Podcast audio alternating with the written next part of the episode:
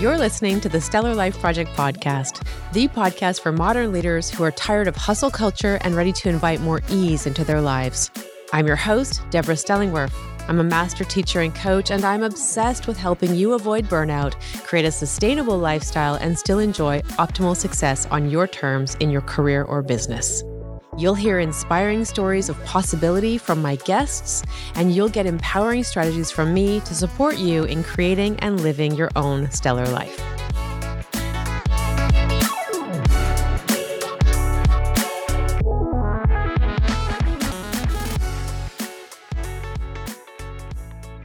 Welcome, everyone. Today's guest is an award winning CPA and financial educator from Calgary, Alberta. She is a passionate keynote speaker on the topic of financial feminism. Her company, the Wealth Building Academy, educates and empowers women to take control of their financial future. For the last decade, she has been writing and speaking about money, most recently, launching an investing course called the Wealth Lab to teach individuals how to invest. Her TEDx Calgary talk, Reimagine Finance for Millennials aired in June 2021. You want to make sure to check that out. It's awesome. And she is currently writing a book to share more of her wisdom while she's raising her one year old son. Welcome to the show, Janine Rogan. So glad to have you here. Thank you for having me. I'm so excited to be here.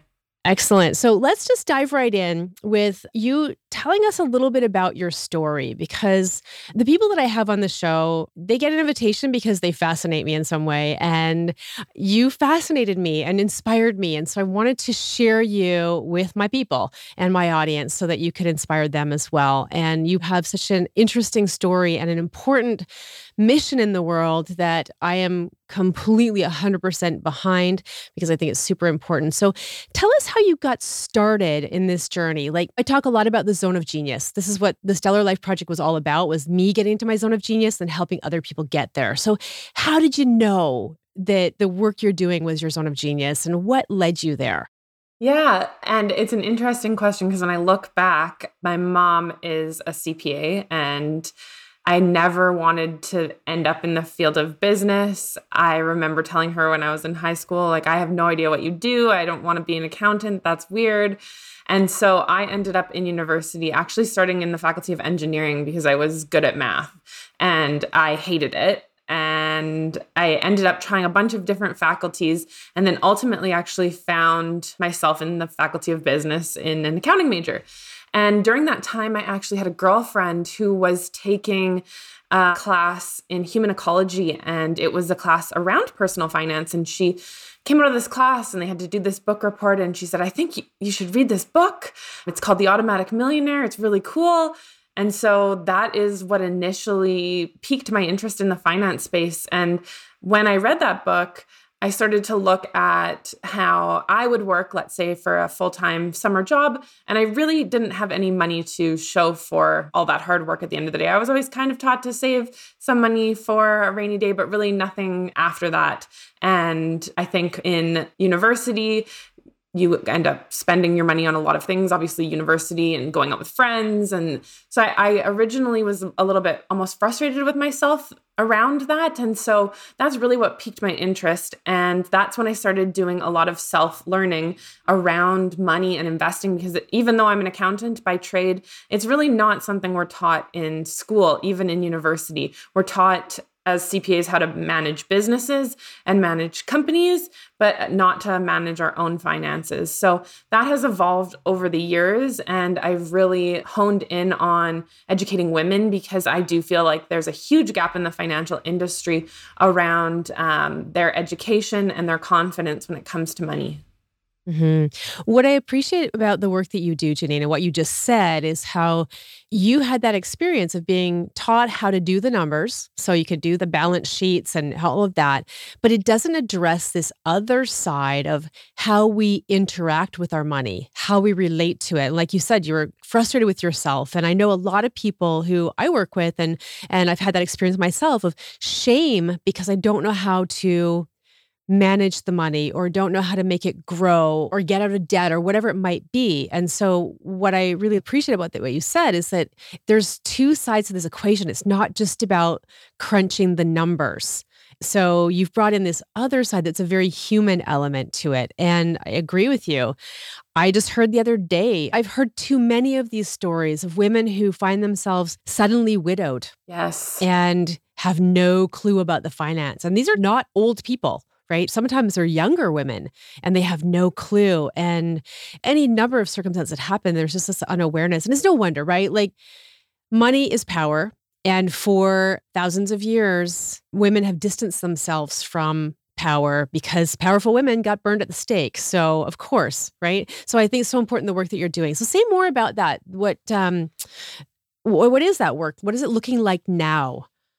Yeah, and you hit on so many great things, and that's really where this notion of financial feminism came from is really getting to the point where there is financial equality for everybody. And you touched on power, and I think that that's so important because the financial system, and let's be honest, the world was set up by older white men, the patriarchy, and it serves them. And if we keep going the same way we're going, it's always going to serve them. So it's not, again, just about crunching the numbers. There are programs that can do that for you. You can mm-hmm. type things into a calculator. You do not need to be good at math. But what we need to start dismantling and understanding is it's not just about, oh, just save more money or, oh, just invest. Yes there is so much to unpack from a societal level on why women have less money or why they have to spend more money on things like the pink tax is a great example right it just costs more to be a woman than to yes. be a man so we have less disposable income. So it's not until we start dismantling that and adding levels of intersectionality that we can really, really understand what women are actually up against when it comes to managing their money. Mm-hmm. I like that you said that too at a societal level. And then there's the personal level that's influenced by that societal level. So mm-hmm. it is a mm-hmm. really complex issue. So when you're working with individuals, how do you bring this into your practice? Because I understand you've got the Wealth Lab and that's that program. I want to know more about that in a moment. But tell us a little bit about how in your practice this comes in, that you have opportunities to support women that may be a little bit different.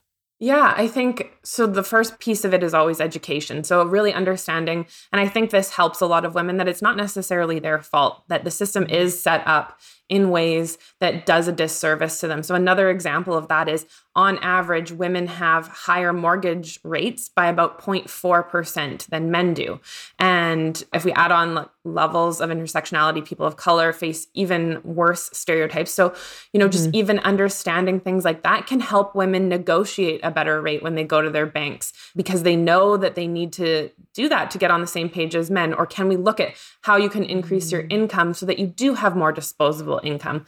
I mean, there's lots of little things you can do as well. Like if you go and look at, like I said, the pink tax, I use a men's razor because they're cheaper than a pink mm-hmm. razor. And really, at the end of the mm. day, it doesn't make a difference. So there's lots of different ways that it comes into practice, as small mm-hmm. as, you know, buying a unisex product all the way up to negotiating a raise or mm-hmm. negotiating mm-hmm. your mortgage rate and learning to invest because we need to start closing that investing gap. Yes. So many nuggets there. I just want to make sure that people caught that part. It's like the unisex razor, the pink tax. And I think most of us are becoming aware of that. I mean, I say to my husband all the time, I'm like, it's more expensive to be me than it is to be you.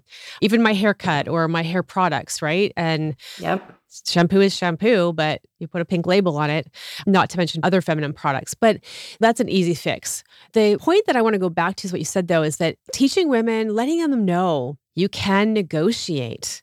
Because that's mm-hmm. another level of the societal issues that women face. They don't even realize that negotiating is an option, that they can negotiate. And the second thing you said was they can look at how much their income is and decide how much they want to make. Again, another thing that if you're an entrepreneur, it's a decision, but if you're working for somebody else, you can negotiate that. And that's always such a surprise to women. So I wanted to pause on that for a second and just thank you for that reminder for the audience that it's negotiable. Everything's negotiable. Yes, everything is negotiable. I always tell people there are so many things that you can negotiate. And if you think you can't negotiate it, like I'm the person that goes into the store and if I'm buying something, I'm just like, is there any discounts that you have available or you can offer me? Um, and sometimes it works and sometimes it doesn't, but it mm-hmm. doesn't hurt to ask. Mm-hmm. And I think there's some shame around somebody saying no. We have this kind of, um, mm. I, I, wonder if it's a, uh, what your opinion is. I, I think it's a classism, even, right? That, oh, that somehow I am poor or less than or, or something's gauche about asking for a discount. I think some people have that feeling. What are your thoughts about that? Yeah, I think there's a difference between being cheap and being frugal. I've found in the research that I've done that a lot of wealthy women are actually frugal. And so to just differentiate the two, cheap would be, you know, using maybe something and i mean maybe some of our parents are like this using your frying pan until it absolutely the pan handle has already fallen off and it's starting to be see-through but you can still use it um, and they refuse to buy another one and if they do it's going to be the absolute lowest price no matter what. Whereas mm-hmm. if you contrast that with frugal frugal is being smart with your money so you might buy something that is of value to you and you might spend less or buy the cheapest thing of something that is not of value to you. Um, so, an example I use is uh, brand name garbage bags. There is something about brand name garbage bags. I don't know what it is, but like I've tried to use the no name ones and I, I got to go with the brand name. So, that's something I'm willing to spend money on because it's an mm-hmm. experience mm-hmm. that I don't want to have happen to me. But there might be something else, like I said, the razor. It does the function. Mm-hmm. I don't need a brand name one. I'm just going to buy the cheapest one out there. But it's really putting those dollars to work. And if that means asking for a discount, that's just a smarter way of allocating those resources. We all have limited resources when it comes to our finances. And so just stretching those dollars to make them give us as much value as we can is a great way of thinking about being frugal. Mm-hmm. I really appreciate those examples. It's about being intentional and thoughtful about where you use your resources where you invest your money because even like investing i'm with you on the garbage bags by the way right? So it's it, there's a difference. And so i want to and i loved how you said it. It's like it's about the experience. It has nothing to do with what other people think and it's everything about the experience you're having. And that's what i was getting at before when i asked about the this people feeling cheap if they ask for a discount. It's like not about that right? It's about what experience you want to have yeah, and if you take it one step further, obviously the garbage bag is kind of a silly example, but if you look at that and you say, I'm going to spend less in my life to the tune of $50 a week, maybe I'm not buying lunches out or I'm not going to buy takeout coffee or whatever because those things don't give me joy or don't give me a lot of value. And you put that mm-hmm. towards a nice dinner out with a friend or a trip those are actually things down the road that are going to give you a lot of value. So, again, like the garbage bag, a bit of a silly example, but mm-hmm. it, you mm-hmm. can extend that into your life and apply it so that there's a much larger impact. Mm-hmm. I'm going to push back on you. So it's not a silly example because it gives you joy, right? And so it's a great example of how ordinary things can give us so much pleasure. And when you were talking about that, it made me think about what advice do you give people when they're struggling with making those decisions? Because I know that you're a CPA, and you're also educating and teaching in your Wealth Lab about how to relate to money and how to invest and do these things. So when they're struggling with making the decision to not have the coffee so they can go on the trip, what advice would you give them? The first thing I always tell people is to really be able to outline your values. So, what are your top three values? Mine are spending time with my family being number one. So if there is a trip, and I, I, love travel, so travel would be number two. And so if there is something that I can see that's really not giving me value or doesn't align with those things, um, I would encourage people to go through their spending and figure out what their top couple spending categories are. So, you know, is it takeout coffee? Is it buying lunch out? Or is it travel? And see if your spending actually aligns with those things that you are saying are your values. Now, for me, like I love getting a latte in the morning, so I'm not giving that up. And I'm not asking people to um, if it's something that actually does bring you joy. So I think everyone's items are going to be different. For some people, it's having a really, really nice espresso maker at home. And that journey of creating their own coffee is like, like almost mm. ritualistic for them. For other people, it might be walking down to the coffee shop and saying hello to everyone and getting that latte and sitting there and mm-hmm. doing a little bit of people watching or reading a book. So neither one is right or wrong. Mm-hmm. It's just looking at what your values are and what your values are for your family. And if you have a partner, including that in there as well. And then really aligning your spending towards that. So again, just allocating your money, allocating your resources to the things that give you value. Mm-hmm. So, what is absolutely wonderful about that to me is there's this focus on being really present and aware, aware of what you're spending and why you're spending it. So, on the one mm-hmm. hand, it's just actually knowing what is going out. So, I would say that if you run out of money at the end of the month, they want to know where it's going. But it's amazing how many people don't look at it. They're running yes. out, but they're not looking at where it's going. So, I think what happens is there's a a lack of presence on both sides of that equation. So the way you described it, Janine, is like be really present to exactly what you're spending and where, and be really present when you're experiencing where you're using your money as a tool to bring you joy in your life. Yeah, absolutely. I love that being present. And, you know, it's not about sitting and crunching numbers in Excel trying to figure out where you spent money. Most banks, most financial institutions do have some sort of a spending app. So, you know, I'm never going to be the person that's like, you went $3 over on your grocery budget this month. Like, what the hell? I think when you look at the maybe the pie chart that the the finance institution creates for you and you say, okay, I'm spending $1,200 on eating out a month. Is that giving me $1,200 worth of joy? Or could some of it, maybe not all of it, be allocated to a trip or paying mm. down debt because it's really stressing me out. So again, also being present with the emotions that money cause you. So mm-hmm. some people to have debt is like extremely crippling. So for them, it's going to make more sense to work on paying down that debt faster than someone who maybe just purchases things on an impulse because they're lonely or sad versus someone who maybe has an emotional reaction to the ups and downs of the stock market. So personal finance at the end of the day is personal. And I think that's mm-hmm. probably why it's called that. And mm-hmm. I think, again, the industry has done a disservice and just saying, like, oh, it's all about saving money and, you know, just investing and that's the end of it but there's so many layers of complexity with emotions mm-hmm. with money trauma with stories with joy everything kind of flows into our money story for sure yeah and that's an important thing to dig into is what your money story is and now you and i travel in the the circles of personal growth. And so we talk about money stories but i remember that this is a fairly new idea to me. I mean i always had a money story and i can look back and see how it was playing out but the concept of having a money story is something that really in the last say 10 years kind of came on my radar because of the space i moved into with entrepreneurship and personal growth. But everybody has it and there's so much value in finding out what are your family stories about money? Like what what did you learn from your family about money and how to relate to it and whether you deserve to have it.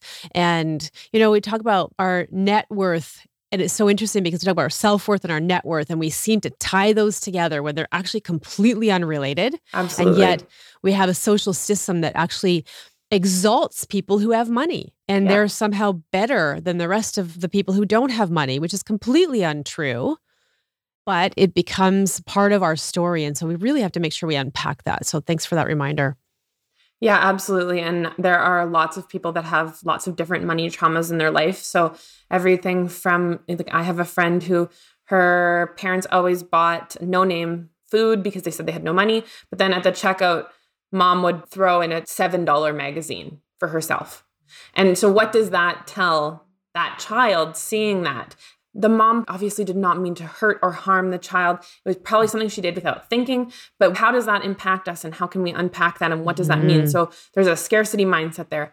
How do we unpack that to say, no, there is the ability to make more money. There's the ability to call in more revenue if I'm in a business or ask for more money from a raise or start a side hustle. So there are ways to look at it from more of an abundance mindset as opposed to scarcity. Mm-hmm. And that's just one example. There's so many examples of people that have money trauma. It could be the other way where you know there are families that they don't really connect and have good emotional connections so they just throw money at the problem and that's a whole other side of the spectrum so it's yeah. really just understanding what you're what has caused you to think and behave the way you mm. do about money. Yes, because when we're children, no matter what's happening and no matter how great of a job our parents are doing, our little brains are going to make it mean something that then we have to later deal with. We've all got, I've got some stories about that too. My mother's closet full of amazing clothes and how little I had, right? And mm-hmm. then I remember she also paid a lot of money for my dance classes. But it was totally. interesting for a while that I was thinking, oh, well, my mom has nice clothes, but she doesn't care about me because I don't have get to have nice clothes. Well, of course not, because we are spending thousands of dollars a year for my dancing, right? So, but it took me a while to get there. Mm-hmm. Whereas before I felt like, oh, I didn't deserve to have nice things. That's yeah. just how my brain put it together, right? So I think it's um it's there's some real important self-reflection and self-work you can do. There um I do work with that with my clients. Janine, I know you do some of that in your your program. There's money coaches, there are counselors available if you're looking for yeah. some support for the money trauma, the money story that might be getting in your way. Yeah, and I would say if you do have really deep money trauma where there was a lot of scarcity of like not being able to put food on the table, I think it would be really important to work with a therapist about that, like an actual registered psychologist. And there are registered psychologists mm-hmm. that do specialize in money as well. Yeah, absolutely. That's that's such great advice. So, can you tell us a little bit about the Wealth Lab and yeah. how people can access it, what you're doing there? Yeah. So when the pandemic started, my business kind of got turned on its head a little bit. So I used to do a lot of kind of small workshops in in the Calgary, Edmonton, Canada regions, obviously in person, which I love in person, speaking on stages, the, those are my favorite things, but obviously a pandemic had other plans, but I still really felt that it was so important for people to be able to access this information. So my company, the Wealth Building Academy, I've set out to build courses predominantly geared towards women. Men can take them too. There's no, I guess, bias there, but I built it with women in mind. The Wealth Lab is a six module course that walks you through everything you need to know to get started investing. And I think that this is really important because at the end of the day, women are paid less. The wage gap is real. And that perpetuates into the savings gap, the investing mm-hmm. gap, and then ultimately the wealth gap. So women actually hold only about 30% of the financial assets that men hold. And so to start to close that, we need to be investing. Mm-hmm. We need to be mm-hmm. making those returns so that we can build wealth and start to close that gap. So I have a couple of courses out there, some smaller ones. The Wealth Lab is my biggest course, and it is available at thewealthbuildingacademy.com. Amazing. Eh, you know, it's so interesting when you say women hold 30% of the wealth, and yet I think we're responsible for like 70 or 80% of the spending.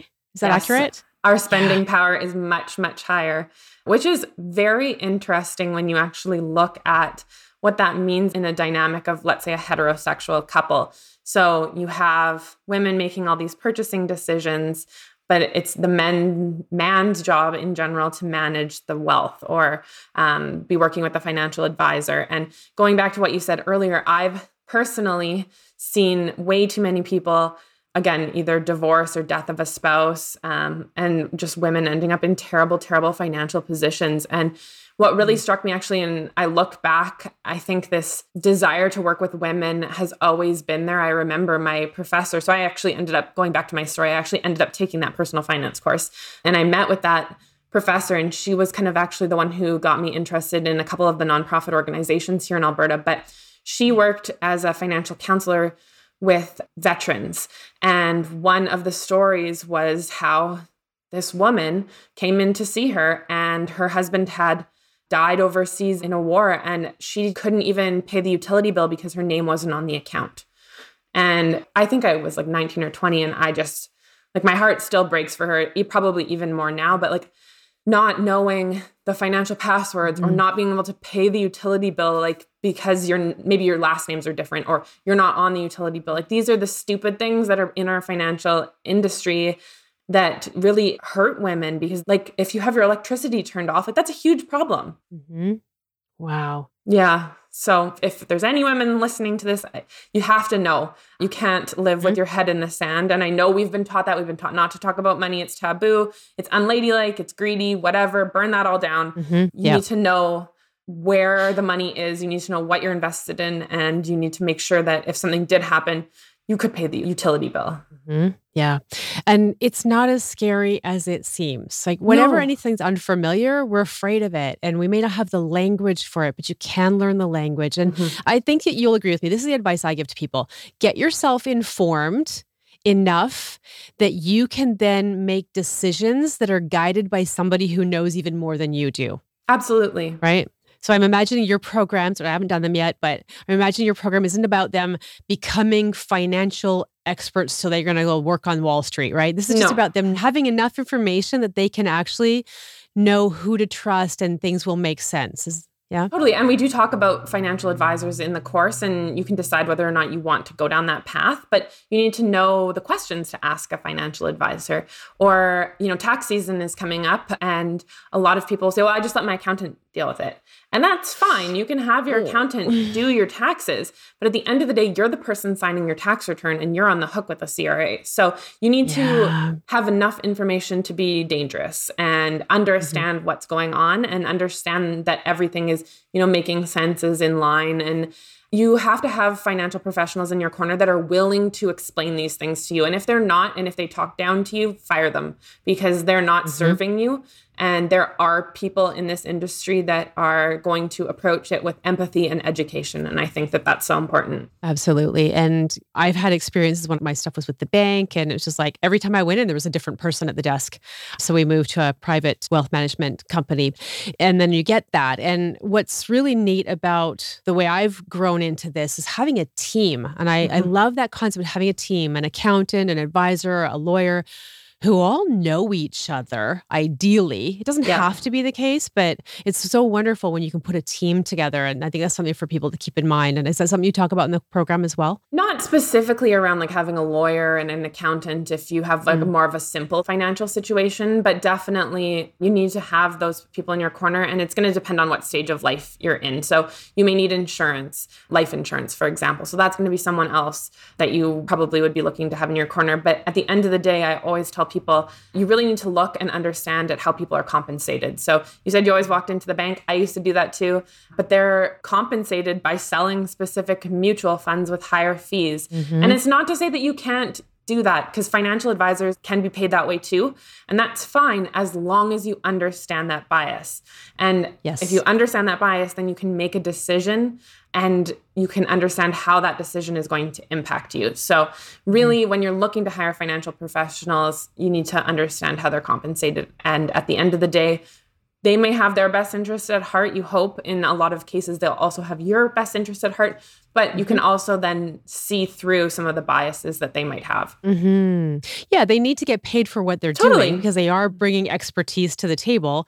And it's okay for you to ask how they're getting paid and even another place to negotiate. I don't know if you can negotiate rates, but it's a means of negotiating almost because you're at least by asking the question, Yeah. you're negotiating for yourself because you're then you're able to decide, am I willing to pay that or not? Well, and it doesn't Yeah. necessarily always have to be a percentage point. So if we look at a salary, right? So you're not always when you get a job, it's not just the salary you're negotiating. You might negotiate Yep. another week of vacation. You might negotiate a bonus. You might negotiate flexible work from home. So if you take that and apply that to a financial professional, maybe they're willing to give you a certain number of sessions per year. Maybe you negotiate another one. Maybe uh, you have a kid, so you want the financial advisor to also manage that portfolio for the same fee and maybe they wouldn't have fallen into that bracket if they didn't mm-hmm. have a certain level of income. So there there are lots of different ways you can look at negotiating and getting value out of that without just focusing on the fee. Because you're right sometimes these fees are set by the institutions and they don't have a lot of power over that Yeah. Okay. That's great advice, right? There's always something. It reminds me of Chris Voss talks about that, right? There's always some other way to get something that's going to be a benefit and have value. So I love that. There's a few more questions I have for you. And and I, you know, I could talk to you all day about this because I think this money piece is so important. It's a, it's one of the points on the five on the the five points of the Stellar Life Project Star is the money piece because it's so, so important. And I just this is why I was so excited to have you here. I'm going to send people over to the TEDx talk that you did because it's just wonderful and so informative, especially if you're a millennial or you have millennials in your life. So, can we address that specific? It's a really specific um, focus because to be a millennial in this financial world where property values are increasing and it becomes less and less likely that young people will own homes, like in Paris and London, so many people think they're never going to own a home. Home ownership is not expected. Where there's enough of us still alive in North America is where we think yeah, we have the right to own a home or we're going to be able to do that. And we're moving away from that in many yeah. ways for millennials. So I love that you really address them and their specific issues. So can you just tell us a little bit about your work with millennials and what you want them to know? Yeah, so I am a millennial, but my work with millennials and digging into this, what you're talking about, these generational differences in how we accumulate and manage our wealth really stemmed actually from the conversations I was having with my mom. And in the, the TEDx talk, I talk about the fact that we're both CPAs, we both graduated from the same university, and we both articled at the same accounting firm, just 30 years apart. And so it's really interesting when you compare and contrast our starting salaries with uh, the cost of housing because my mom and I have had these conversations and she'd be like, "Oh, well, like, you know, it was hard when I was growing up too." And it's like it's not to take away from any generation and say who had it harder, but when we look at mm-hmm. the fact that it's like 10 to 12 times a starting salary right now to own a home, it can feel impossible to do that. And I think there is a flip on how we need to think about wealth and think about success because I think for so long it's been graduate university, find a significant other, get married, buy a house, have a kid. And that's just not the way it's going to be anymore. And there is a great book actually called The Wealthy Renter that I would encourage anyone mm. to read that is maybe thinking that they will be in the rental market long term. And there's actually information to suggest that if you were to take the money that you would be paying more for owning a home, as opposed to renting and investing that, you'll actually end up in a better financial position. So, unfortunately, society has told us we're not successful unless we own a home. But I'm here to tell you that you don't need to own a home to be successful. It is okay to be a renter. And I think, again, maybe there's some money trauma that we need to lean into there or understand why that has been perpetuated through different generations. Okay, that is gold. I'd not heard of that. I know one fellow who's a professor where I, I did my master's degree, and he's like, nope, I'm going to be a renter. I'm going to rent forever. And I, maybe he had that perspective on it. And I could never understand why. And you've just really made it clear. Okay, well, that's interesting. Because, yeah, when you think about the amount of interest we're paying over time, what can we do with it? Let's look at things in a different way that's fascinating to me. I want to get that book and wow. And if you think about it, you're either paying the bank rent in a sense to rent the money to buy the house, or you're paying rent. So either way, you're paying mm. for a place to mm. live, unless you're buying your house in cash, which not many of us can do. No, or buying it somewhere where like i mean i'm in vancouver one of the most expensive cities in at least the country if not the world. And i know calgary's getting up there as yeah. well becoming more and more popular. So what great advice. So i really appreciate you sharing that. I appreciate the work that you're doing there. So i want to turn our attention to you and away from money for a second because i think we yes we need to money trauma is important. Let's talk about this you do so much. You work for someone else. Yes. You have your own business. You have a speaking business and a one year old. Yes, I do. how do you manage it all? So, how are you doing all that? Like, what are what are your mm-hmm. non-negotiables for self-care and managing your resources of time and energy? So I will say my house is never clean. We've hired help definitely to help with that because I don't believe in like I don't want to say doing it all, but like there are things that are more important to me. And like having an immaculate house 100% of the time is not it. So I will say that is probably one of the areas that I definitely drop the ball. My husband also works full time. I would say though that having a supportive partner to step up when mm-hmm. I am working late into the night or am needing to travel for a speaking engagement, I wouldn't be able to do it without him. He is obviously my number one cheerleader and always encouraging me to go and do more things, which is fantastic. But sleep is my number one non negotiable. I need, and I am someone who probably needs like eight to nine hours of sleep a night. So seven is pushing it for me, but I make mm-hmm. sure that is my number one because I cannot get things done and I cannot be efficient at getting things done if I don't have sleep. So that's my my number one for sure when it comes to non negotiables. Mm, so, so important. And I, I appreciate that. I'm with you. I'm an eight to nine hour person as well. And I think it's important that we speak up. Yes. The 5 a.m. club, the miracle morning, it's not for everybody. It's like, never going to happen people, for me. Not going to happen for me. I tried it for a little while, made mm. myself sick. And so I think it's important to see this like choosing what's right for you. And if you can do 5 a.m. club, you can do intermittent fasting, you can go without sleep, good on you. And there's a lot of us over here is like, nope, that doesn't work for us. And it's okay to say so. In fact, we've come out of a period of time where it was like a status symbol to not sleep. And we're really yep. shifting. The most successful people are saying eight hours is a pretty good idea. Oh, and if I don't get eight hours, like there's a nap in there for sure. Like whether it's a 30 minute nap or whatever. but like after raising a one year old for a year, like their naps are, if you don't get enough sleep at night, naps are key, I would say. Because, you know, then I go and look at my to do list and if I'm tired, like my brain is going to be all over the place. I'm going to maybe start one thing, get distracted, and go work on a different thing. And then, you know, three hours have passed and I've really not done anything. Whereas mm-hmm. if I'm well rested and I'm in the zone, I can knock off. Mm-hmm. Like it is, I will say, I have a, a weird ability to do things in a very short amount of time, but I can only do that because I have slept the appropriate amount of hours. Mm-hmm. Okay. See the parallels, ladies and gentlemen, between how you manage your money and how you manage your sleep? Because your sleep is what fuels your energy. So totally. we want to manage both of those things. And so I appreciate you sharing that. And also, I mean, a question I would have asked you was about the relationship and how you manage that. You really showed us that, you know, you obviously are in partnership and communication with your partner and making sure that you manage that time as well. And there's some give and take there. So it's beautiful to hear that. Now, as we come to the end of our, our time together, it's been amazing to learn from you. There's just so many golden nuggets and things that I hope everyone will act on. Um, how can we? I'm going to ask you some rapid fire questions and then I'm going to ask you where they can find you and how they can get in touch with you and okay. how they can book you for speaking and all of that. So let's start with those rapid fire questions. All so, right. Now, this is one of my favorites and we'll see how you how it goes with you. Okay. So, first question. Star Trek or Star Wars? Star Trek. Oh, good girl. it was my first one. Thank you. Yeah, my dad my dad watched it growing up, so I'm a Star Trek fan all the way. Mm-hmm. Yeah, me too. Me too. Oh, wonderful. Favorite place to visit? I'm going to say Hawaii. Nice. Zodiac sign? Taurus. Ooh. Scariest thing you ever did? Having a baby. yep, I mean, I'm with you. That's scary. Non negotiable self care ritual, which is different than sleep. Sleep is like an essential. What would be a self care ritual that's non negotiable for you? I think beyond like your sleep. On the weekends, having time to just do nothing.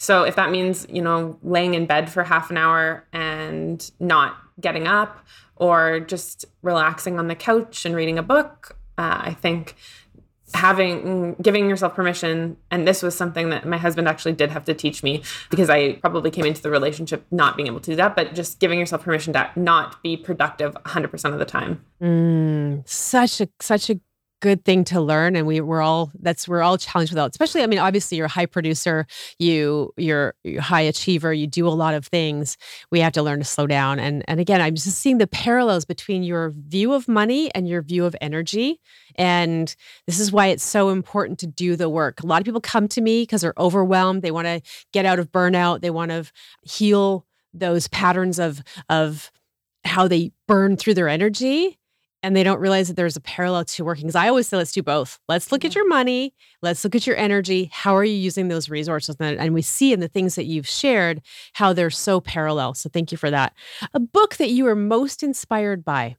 Oh, there's so many good ones. I think Educated was a really good one that was inspirational around um, continuous learning and and always no matter the obstacle trying to find a way to get that education and, and better yourself nice thank you and if you were a city who would you be paris it's my girl me too Let's be Paris uh, yes, together. I love Paris. I knew that. Yeah, me too. So, okay, something you haven't done yet that's on your dream list. If I'm thinking really big, like I guess professionally, it would be to get onto the TED Women stage. Yes. Wait for it, people. She's putting it out into the universe. We're going to see her on the TED Women stage. I have no doubt that will happen. Yeah.